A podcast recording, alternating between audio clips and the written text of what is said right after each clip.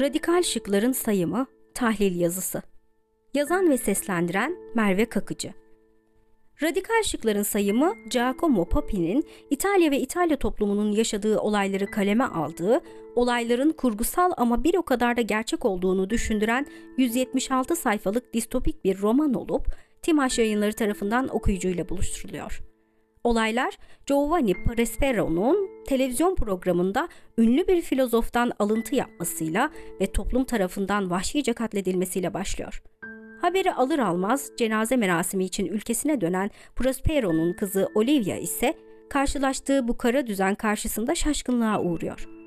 İtalya'ya ve İtalyan toplumuna ait detaylara yer vermekten kaçınmayan yazar Giacomo Papi, kurgunun gerçeklerle fazlaca örtüştüğü çarpıcı kesitleri gözler önüne seriyor.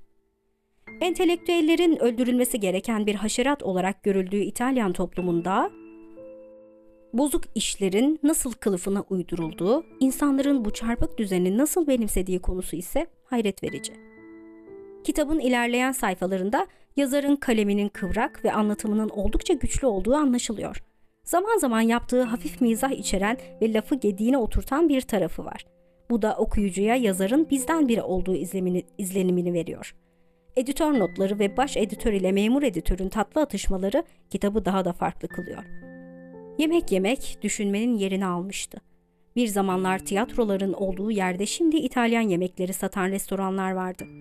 Bakan televizyon programında insanların açlıktan öldüğünü söylemişti ama bu doğru değildi. Zengin ya da fakir herkes tıka basa yiyordu. İnsanlar ağızlarından ne çıktığıyla değil, ağızlarına ne girdiğiyle ilgileniyordu. Çünkü yemek yemek için düşünmeye ihtiyaç yoktu. Belki entelektüellere karşı duyulan nefretin sebebi de buydu. Bilgi tüketilemiyordu. Oysa bugün değerli olan şeyin yok edilene dek tüketilmesi gerekiyordu. Artık bilgili olmanın sahtekarlık, cehaletin masumiyet gibi gözüktüğü anlaşılıyordu. Kelimeler, somut şeylerin yaydığı kokuların, tatların ve onlara dokunmanın verdiği hislerin gücüyle yarışamazdı. Bu ifadeler oldukça tanıdık.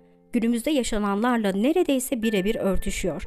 Durum böyle olunca da distopik bir eser okuduğunuzu kendinize mütemadiyen hatırlatmanız gerekiyor. Detaycı olanlar kurgunun genellikle yüzeysel olduğunu, olanların, olayların ayrıntısına girilmediğini ve birçok meselenin havada kaldığını fark edecektir. Ancak bu durum okuyucunun hayal dünyasını oldukça çeşitlendiriyor. Distopya severler radikal şıkların sayımıyla keyifli vakit geçirecek, distopik eserlere uzak kimseler ise bu kitabı okumaya başladığında muhtemelen bir solukta okuyacak ve distopyaya farklı bir bakış açısı geliştireceklerdir. Keyifli okumalar.